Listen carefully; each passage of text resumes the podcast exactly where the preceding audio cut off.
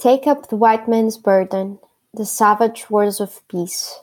Fill full the mouth of famine, and bid the sickness cease. And when your goal is nearest, the end for others sought, watch sloth and eat and folly, bring all your hopes to naught. Very well, Brunita. Um, so, Bruna has just read an excerpt from the poem The White Man's Burden by Rudyard Kipling, um, one who wrote this in 1899, uh, which were years of major imperialism and colonization. So, I guess this poem sort of criticizes how the white race at the time thought of itself as responsible for civilizing not non-white peoples and d- doing it through settler colonism which is not right of course mm, yeah precisely um, and um, we decided to start this podcast with this quotation because although this is not the reading for uh, today we we read a, actually a book also called white man's burden um, curiously enough, they have the the same title. And uh, right, Bruna? Yeah, this poem was taken as the starting point for William Easterly book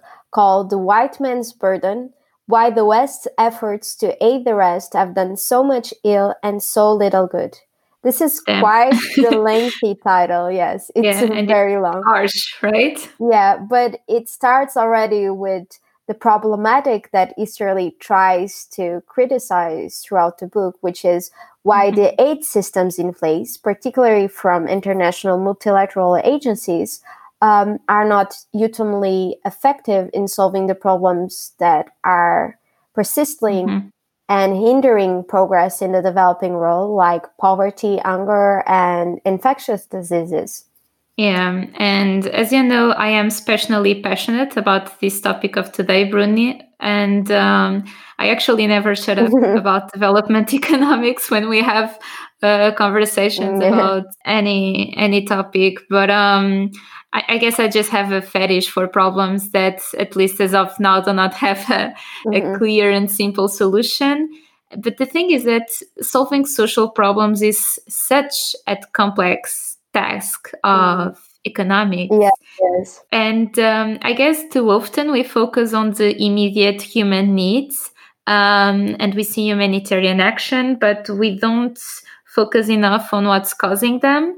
Mm. And in this case, uh, the case of what this book discusses is how we can um, think critically uh, about why is it that the current solution to fight poverty does not seem to be efficient enough mm. in what comes to I mean, finance growth. And at the same time economics is sticky right? So in the sense that it takes time to see the outcomes in economies Mm, yeah, and many complex phenomena might be impacting on the result of policies. Yeah, exactly. And uh, one thing is obviously to write up a plan in our offices, and another is what is really going to come from it on the fields. Yeah, and it's not only policymakers and academics, but also the general public that gets paralyzed by the amount of information that we are given about these problems and then it is actually harder to act on very simple things for instance yeah. 690 million people go to bed hungry every night However, there's enough food to feed everyone. So, what's the missing link here? Mm-hmm. By the way, these are t- uh, the statistics for this year by the official source of the United Nations World Food Program. This year's winner of the Nobel Peace Prize as well. yeah, yeah. Uh, they won the Nobel Peace Prize uh, for yeah. their efforts in increasing the support for hunger relief up mm-hmm. to uh, 138 million people, which is a considerable amount.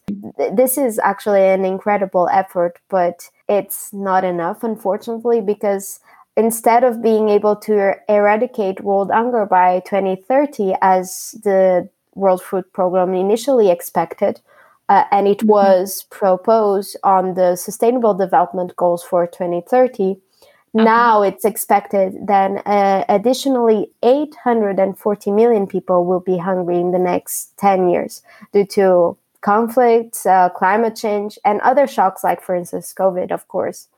Yeah. And uh, when we see all those, uh, I mean, that statistic, for example, that you just mentioned, or all the facts that the book brings about, I mean, at least for me, I couldn't help but thinking uh, on the comparison between countries that have done, that have made that um, jump from developing to developed economies, mm. and to what extent was that help by aid flows or internally or international help in any other manner i mean i'm not saying that the wealthier countries obviously they they shouldn't stop to to try to help and uh, financing it, of course. Uh, but what's being discussed here, uh, especially in the book, is the efficacy of so far implemented projects mm. and why is it that we see so little innovation in what comes to development policy yeah develop, development policy has affected positively some countries who actually made the transition from uh, developing to developed but there are other yeah. cases of countries that seem to be stuck Yes, and I mean it's it's clear that past historical events matter a lot. For instance, after World War II, some developing countries or newly decolonized countries have made that transition in terms of mm. in terms of growth. Yeah, are you gonna give some examples? It, yeah, yeah, yeah. Uh, for instance, after the Second World War, for instance, many Latin American countries have decided to stay closed to protect their domestic mm. industries. And they adopted what we call in political economy import substituting industrialization. So they basically wanted to buy time for their domestic industries to grow. Yeah, but they did that still with the prospect of later becoming able to compete in the international trade, right?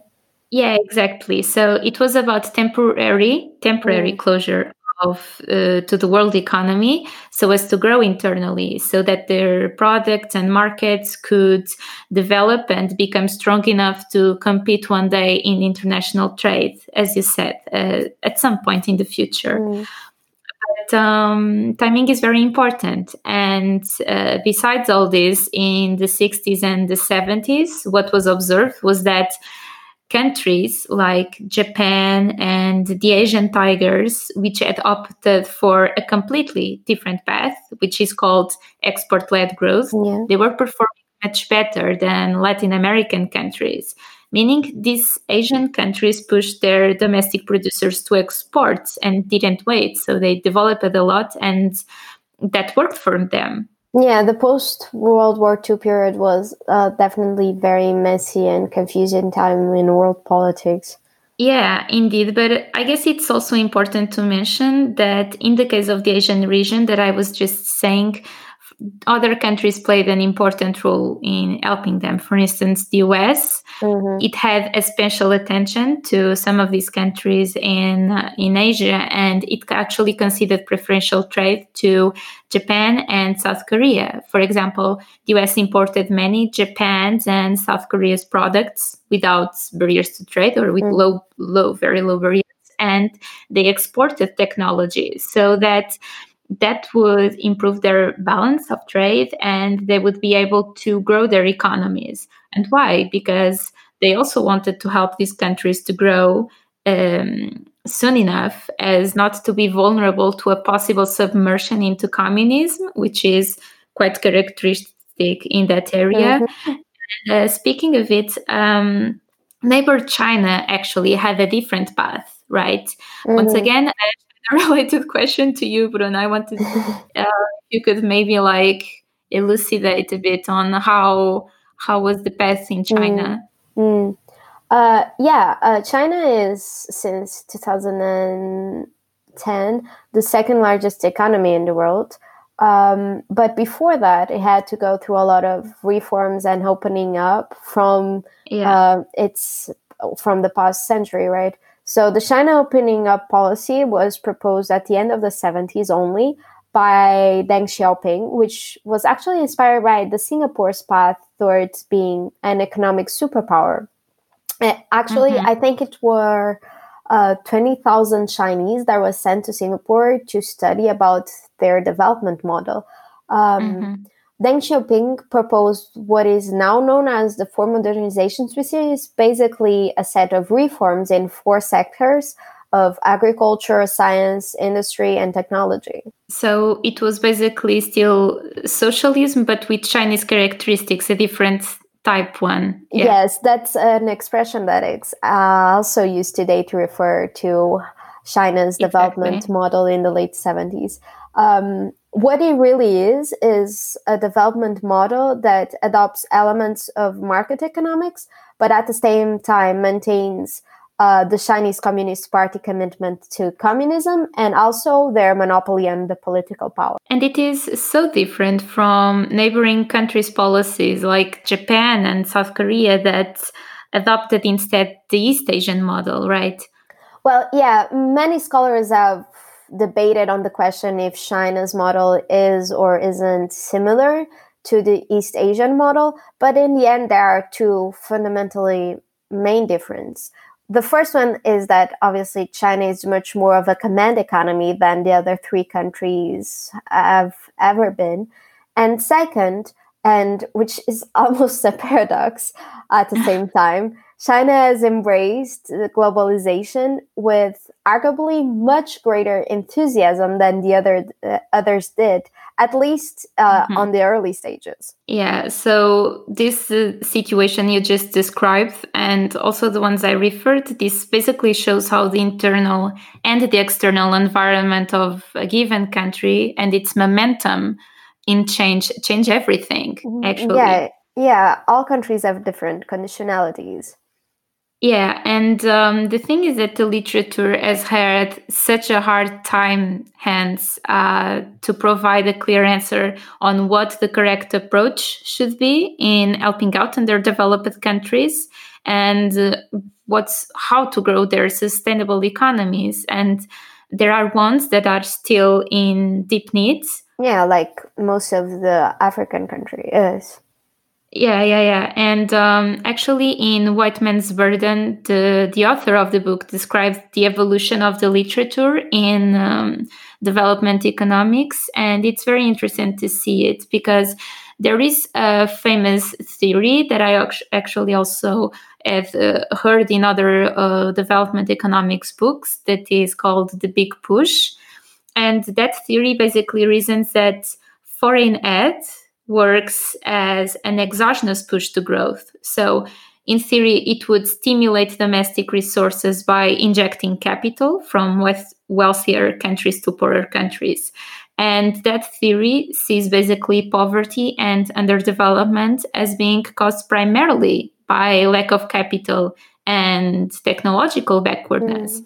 So, According to it, basically, after wealthier countries inject those poor countries with a sufficient amount of monetary aid, they would take off into well sustained growth and basically never need foreign aid for that again. In theory, it's. Yeah, in theory. And that theory, um, the big push came in the 40s, uh, yeah, but I yeah. think it's still widely discussed today. Yeah, yeah, it is. As I as I said, many development economics books refer this and then see the before and after of certain countries to receive um, after receiving um, ahead uh, from Western countries, for instance. And it so happens that although there are some success cases mm. um, where that monetary aid has helped the growth of others, there were also some cases in which it didn't. There were cases in which, after getting large amounts of monetary aid, the results were even negative growth in some countries and zero growth in some others. So the solution couldn't just be about injecting money. Um, then, already in this century, there was another um, theory very much debated by uh, scholars. And I guess it's very acceptable because it is as hypothesized that uh, countries that have actually good institutions and policies will be the mm. ones that be able to generate growth from the aid that they receive while the countries with bad institutions and lack of good legal frameworks and etc they will simply not be able to generate growth from the money that is given to them you know yeah well that seems understandable but at the same time Easterly also mentions that it's very hard to make the case uh, for international agents to intervene and to change the governance of a country in a top to bottom uh, way. Uh, yeah. So a country that is not their own.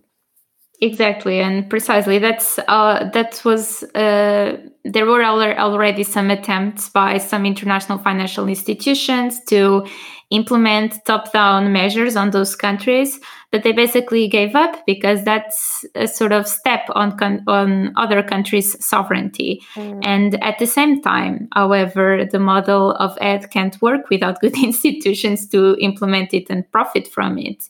That's mm. the the issue here.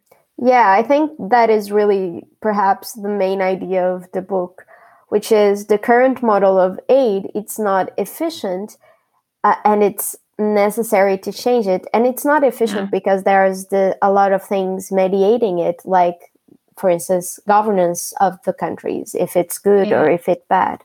Um, I think it, Esther reinforces this idea by making it very clear in a quote that I really like because I think it's very harsh on the reader but makes us understand it very well and i will qu- yeah. quote it oh. now if you allow me go ahead yeah. yeah so the west spent 2.3 trillion dollars on foreign aid over the last 5 decades and still had not managed to get 12 cent medicines to children to prevent half of all malaria deaths the west spent $2.3 trillion and still had not managed to get $4 bed nets to poor families.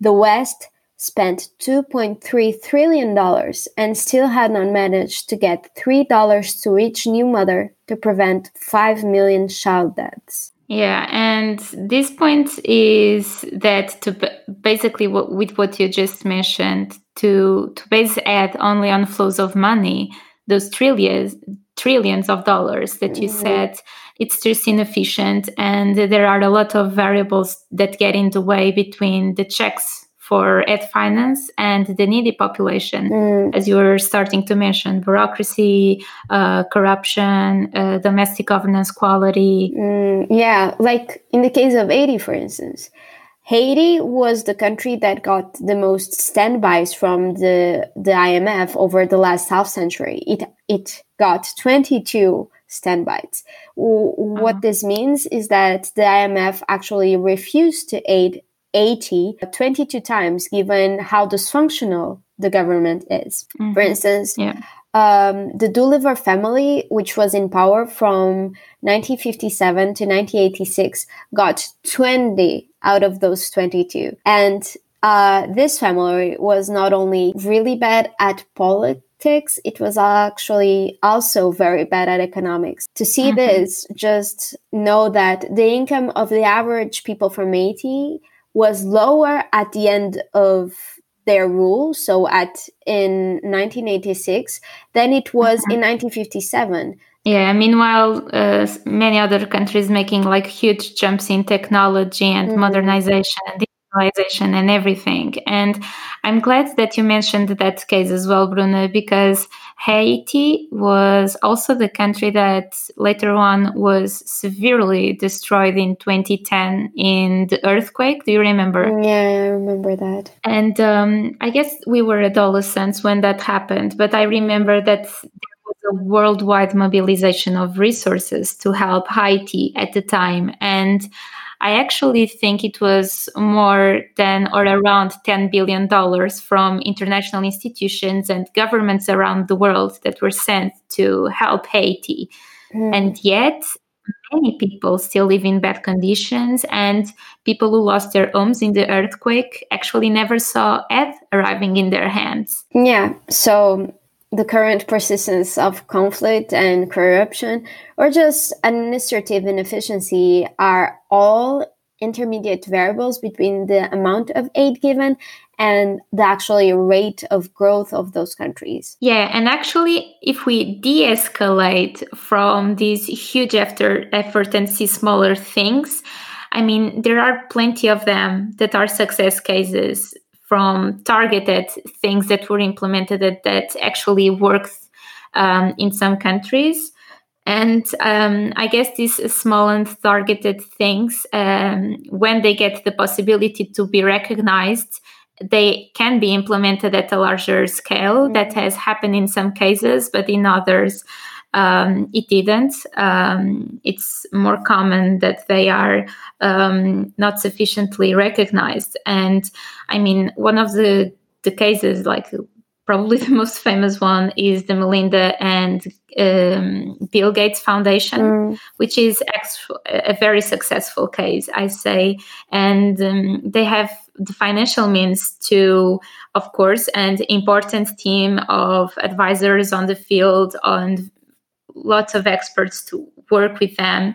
And they basically pick where to start assess what's the underlying environment um, of a set of a certain problem they want to try to fix in a certain region and they deal with it and alongside with all this this team and with a lot of persistence they were already able to achieve very relevant targets mm. like I don't know if you saw that this year the, the announcement on how they eradicated mm-hmm. uh, were able to eradicate polio in some African countries, yeah. which is an infectious disease that world has been debating with for so many decades. Yeah, but there aren't many Bills and Melindas on Earth. yeah that's a fact. Okay but um, be- besides their case of philanthropy there is also another one that i have uh, very present in my mind and it was re- referred in easterly uh, book. And uh, it's actually from someone he knew um, you probably uh, remember that example as well, Bruna. Um, I um, think I think I do. That man from Ghana, right? Exactly. It was um, a man named Patrick Awuah um, who grew up in Ghana doing its military regimes. And basically, this man got a miraculous opportunity to study in the US once he met a richer man who financed his studies. Um, he then went uh, after his studies to work for uh, Microsoft. He got quite rich and then he decided to get back to his own country and open a university. And that university actually gave many youngsters an opportunity a life changing one at getting a faculty degree. And even more uh, remarkable is the fact that um, it was part of the university policy to give to most of those kind of those students scholarships. So mm. be, because most of them couldn't study by their own means, you know, so it was very a, a remarkable case of targeted small thing working on the ground mm. that we wish could be escalated, right? Yeah, I, I remember that example too because there's also this idea of a cyclic change. He was given an opportunity, and then because he's from that country and he knows the problems that uh, there exist, he also understands how the population thinks. So he went back and he implemented uh, another idea and now it's a cyclic change because he's giving opportunities to other young people. Uh, yeah. I, this also touches in a topic that I think it's one uh, that we necessarily need to address, which is the distinction between planners versus searchers that Esther oh, yeah. does, mm-hmm. which is mm-hmm. basically mm-hmm. the planners focus on the top down approaches to big problems their intentions are obviously good, but their mm-hmm. approach is not efficient. It's what we've been talking this entire time in this podcast. Um, mm-hmm. And they also have to deal with uh, the blurred lines of interventionism, whether they can mm-hmm. or not intervene, intervene in uh, foreign countries with their own sovereignty. They, they, when this approach that is proven to be ineffective fails, what they tend to do is to escalate the solution they have already in place. Um, yeah. be that with the escalation of the flow of money that is given to those countries and not necessarily in changing the approach that they already have in place. Uh, yeah. Meanwhile, to be a searcher is what you have also said, and what Patrick shows us that is focusing focusing on a small uh, problem um, in your community, in a well-known community, and homegrown solutions for problems that exist. So there's also another quote in the end of the book that I think summarizes mm-hmm. really well what to be a searcher is and how to help in the way we can depending on the role that we have mm-hmm. in society. So I'll quote it again. Yeah. Go. if you are an activist, you can change your issue from raising more aid money to making sure that the aid money reaches the poor. If you are a researcher or student of development, you can search for ways to improve the aid system or for piecemeal innovations that make poor people better off, or for ways for homegrown development to happen sooner rather than later. If you are an aid worker, you can forget about the utopian goals and draw upon what you do best to help the poor. I really like this quote.